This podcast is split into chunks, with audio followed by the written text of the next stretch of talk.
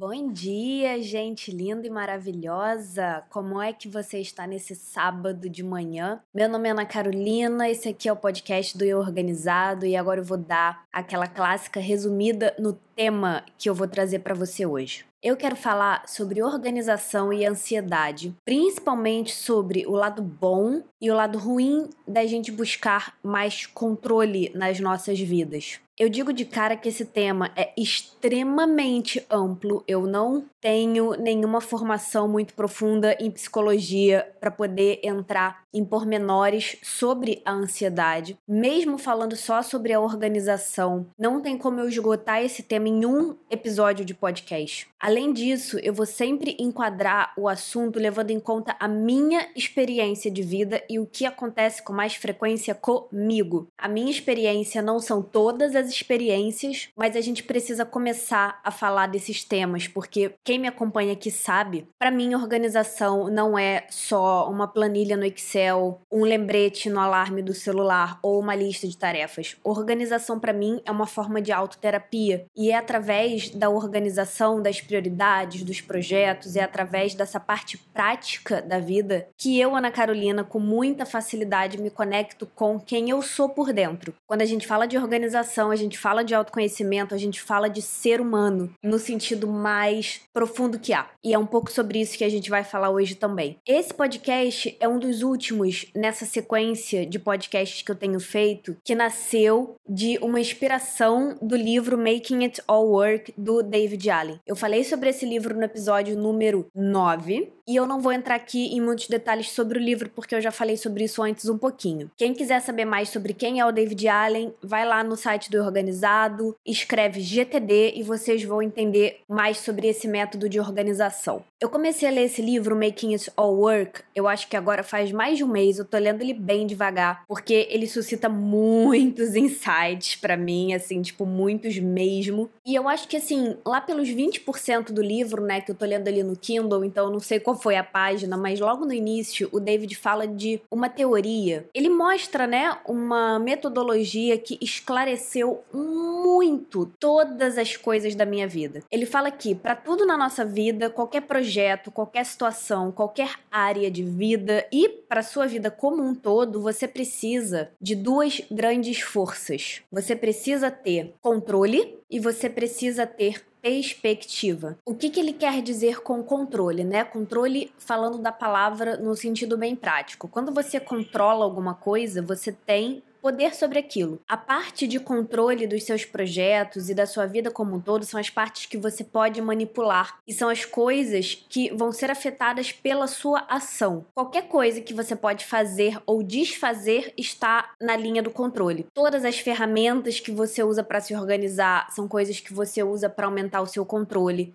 os seus cadernos, os seus aplicativos, a sua organização de tempo da semana, que horas você vai fazer tal coisa. Todos esses componentes estão na energia do controle. A perspectiva é quando a gente sobe para o topo da montanha e você vê tudo de um ponto de vista mais alto e mais amplo. Você se distancia dos detalhes. Quando você pensa na perspectiva da sua vida, por exemplo, você entra em contato com alguns itens que o David vai explicando. Você pensa no propósito da sua vida, por que, que você está aqui, o que que você vai fazer com a sua vida. Você entra em contato com os princípios da sua vida. E é no eixo, imaginem dois eixos, né? Um horizontal e um vertical. O vertical é o eixo da perspectiva. Quando você está no eixo da perspectiva, você se distancia dos detalhes, você perde o controle das coisas e você começa a pensar no motivo, na motivação e no sentido sentido geral da sua vida. No eixo do controle, que é o eixo horizontal, você pega todas as suas ideias, sonhos, vontades e começa a executar elas na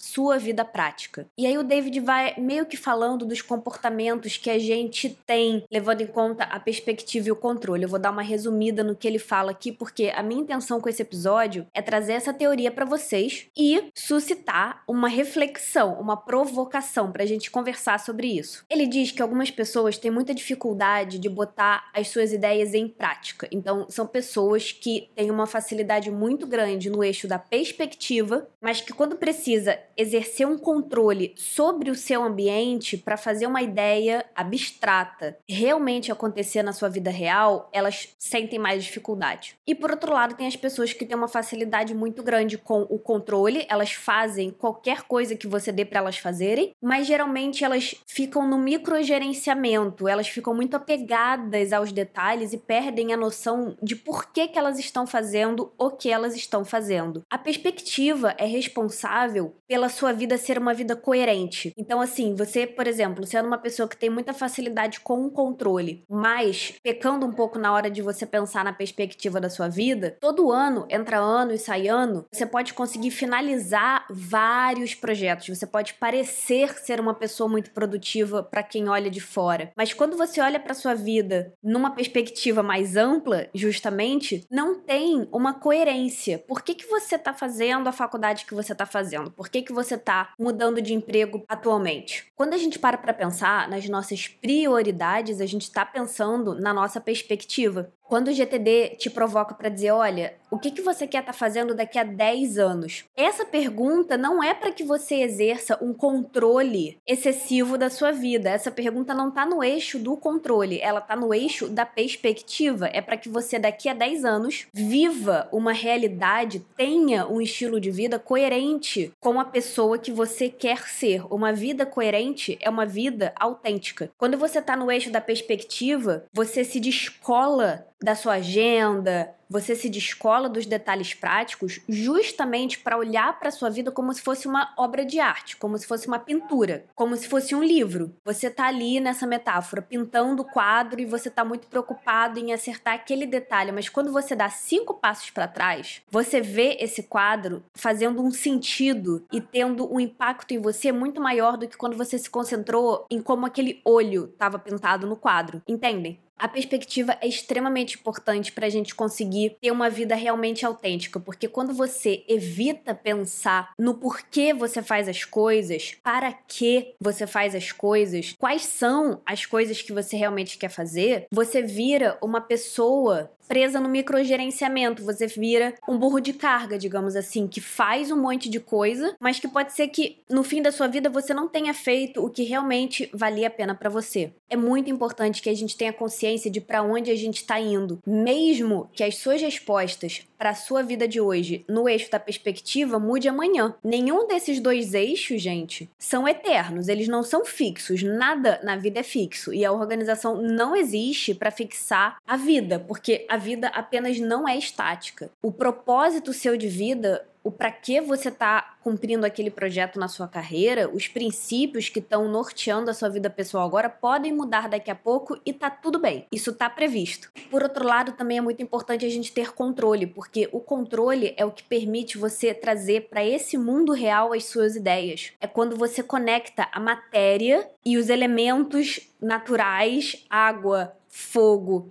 terra, ar, cimento, e ferro, é quando você mobiliza os recursos que a natureza te deu para que você viva essa perspectiva abstrata e ampla que está dentro da sua cabeça. Esse é um processo muito bonito. E é por isso que eu gosto tanto de organização, porque você vê na prática do mundo externo, do mundo material, do mundo visível, uma coisa que antes era invisível e era uma coisa que você só pensava ou às vezes você só sentia. Quando a gente fala de ansiedade, então é importante a gente lembrar que às vezes você está no momento bem dentro do olho do furacão e você não faz ideia de para onde a sua vida está indo e você não tem o menor controle sobre o que, que vai acontecer com você na semana que vem. O David Allen, o GTD de modo geral, diz que quando você está nesse ponto, você precisa fortalecer as duas coisas, tanto o controle quanto a perspectiva. E uma das leitoras do Instagram, uma das leitoras do blog, pediu para eu falar sobre como que, quando a gente vai postergando a nossa organização, às vezes a gente fica mais ansioso. Eu entendo isso, essa frase que ela falou, como o lado bom de você ter controle. Aquele controle saudável. E eu quero muito mudar esse tom pejorativo da palavra controle. Se vocês tiverem sugestões de outras palavras pra gente falar, ao invés de controle, eu super aceito e quero saber quais são. Mas eu entendo que ela falou que quando você tá vivendo a vida de um jeito que você não sabe o que, que você vai fazer semana que vem, isso pode ser uma grande fonte de ansiedade. Então ela falou, por exemplo, que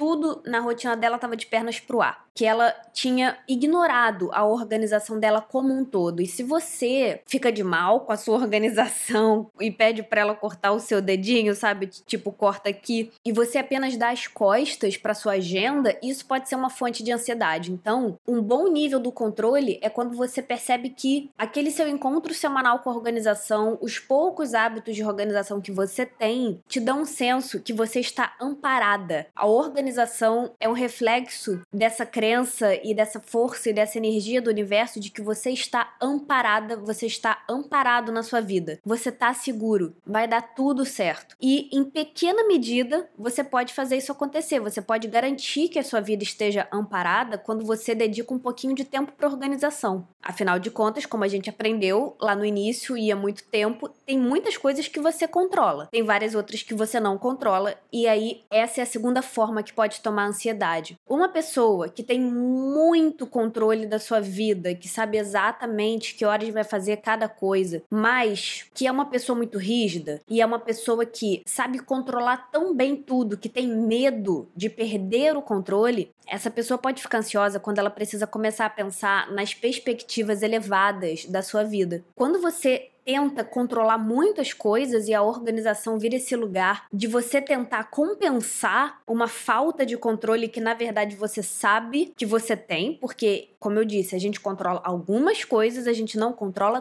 tudo. Então, todo mundo precisa encontrar esse lugar interno de estar confortável com o que pode controlar e de tentar e nutrir a flexibilidade, a abertura e a espontaneidade de saber que você não pode controlar tudo. Quem se apega muito aos detalhes da sua organização e fica, né, como eu vivo dizendo, punhetando todas as formas de se organizar num único aplicativo e fica botando na lista de tarefas só aquelas tarefas fáceis, porque você sabe que são coisas que você controla, e evita pensar em outros aspectos do GTD, para trazer aqui para o tema, né? Evita fazer uma lista de projetos, evita fazer aquele mapa das suas áreas de foco, evita pensar na visão que você tem para sua vida para daqui a um ano. São pessoas que quando perdem o contato com os detalhes muito pequenos que elas realmente podem controlar, elas se sentem com medo. São pessoas que podem ter medo do futuro, medo da perda de controle, e são as pessoas que são, como diz o David Allen, micro gerenciadores ou microgerenciadoras. Eu sou uma pessoa desse eixo e é por isso que eu posso falar com tanta propriedade sobre isso. E dos dois lados dessa moeda, gente, tem coisa, tem crenças limitantes que a gente pode e precisa transformar. Uma pessoa como eu, que tem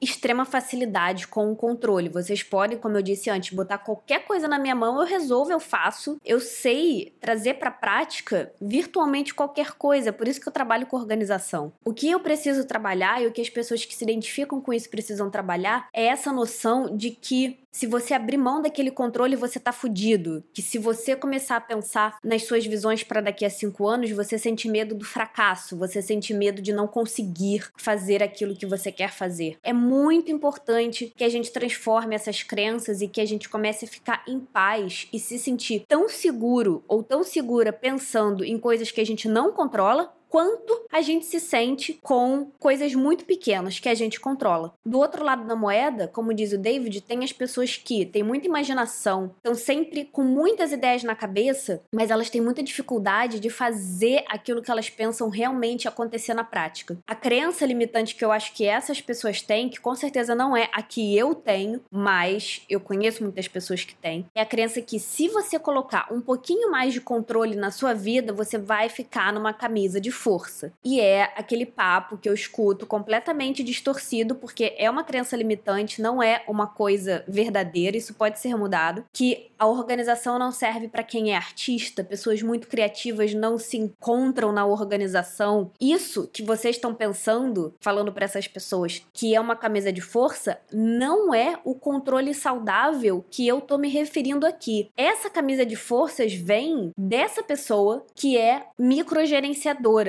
que não consegue abrir mão de nenhum detalhe se não se sente perdido. E aí, como eu não sou essa pessoa, eu posso falar para vocês com um pouco mais de propriedade também. Se você é uma dessas pessoas que tem muitas ideias, é um espírito livre, eu tô aqui para curtir a vida, entenda que a rigidez que você pode ver em algumas pessoas à sua volta não é o que a organização propõe. Falando por mim, eu tenho certeza que eu sou uma pessoa muito menos rígida, com muito menos medo de perder o controle do que eu era antes. E depois a gente pode entrar mais nesse mérito. O que eu queria hoje era trazer essa consciência para vocês e dizer também algumas outras coisas que o David Allen fala no livro que são muito importantes. Dependendo do projeto, dependendo da área da vida, às vezes a gente tem mais facilidade em ter controle de algumas coisas do que de outras. Dependendo do projeto, dependendo da pessoa, dependendo da área da vida, dependendo da proposta, você pode ser uma pessoa hiper imaginativa, hiper inovadora, ter milhares de ideias e ter muita facilidade em pensar nas perspectivas que você tem para aquilo. Quando você está no eixo da perspectiva, a sua mente é tipo aquela frase que diz mira nas estrelas, sabe? Você tá jogando pro alto, você tá deixando os seus sonhos mais bizarros fluírem. A perspectiva serve para que a gente não só consiga coisas mais audaciosas, mas também para que a gente pense em coisas grandes que depois a gente vai precisar botar em prática aos poucos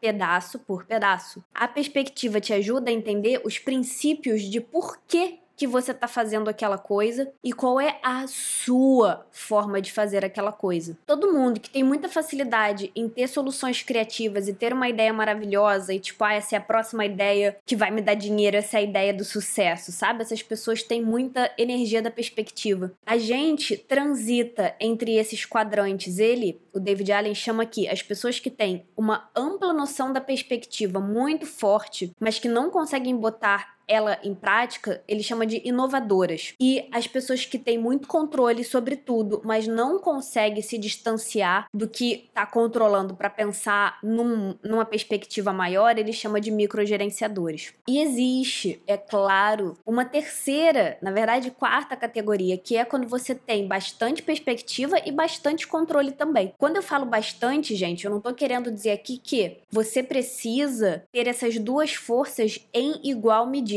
Eu sou uma pessoa que provavelmente sempre vou ter muito mais familiaridade e facilidade com o controle do que a perspectiva. Ele fala algo muito importante, que é o seguinte: qual é o padrão que você quer ter na sua vida nesse eixo que você sabe que é difícil para você. Eu conheço pessoas que têm muitas ideias e não conseguem botar elas em prática com rapidez ou com facilidade. Elas precisam, essas pessoas, manjar tanto de organização prática quanto eu, é claro que não, mas elas precisam ter um mínimo, um padrão mínimo aceitável, autêntico, realista e positivo de controle para que elas ponham parte das ideias dela em prática. Eu, para fortalecer a minha perspectiva, comecei a planejar, por exemplo, os próximos anos do eu organizado. Eu sei que sou uma coisa óbvia, mas quando você fala de planejamento, você está falando de perspectiva, de acordo com o GTD, porque o ato de planejar é o ato de você jogar uma imagem na sua imaginação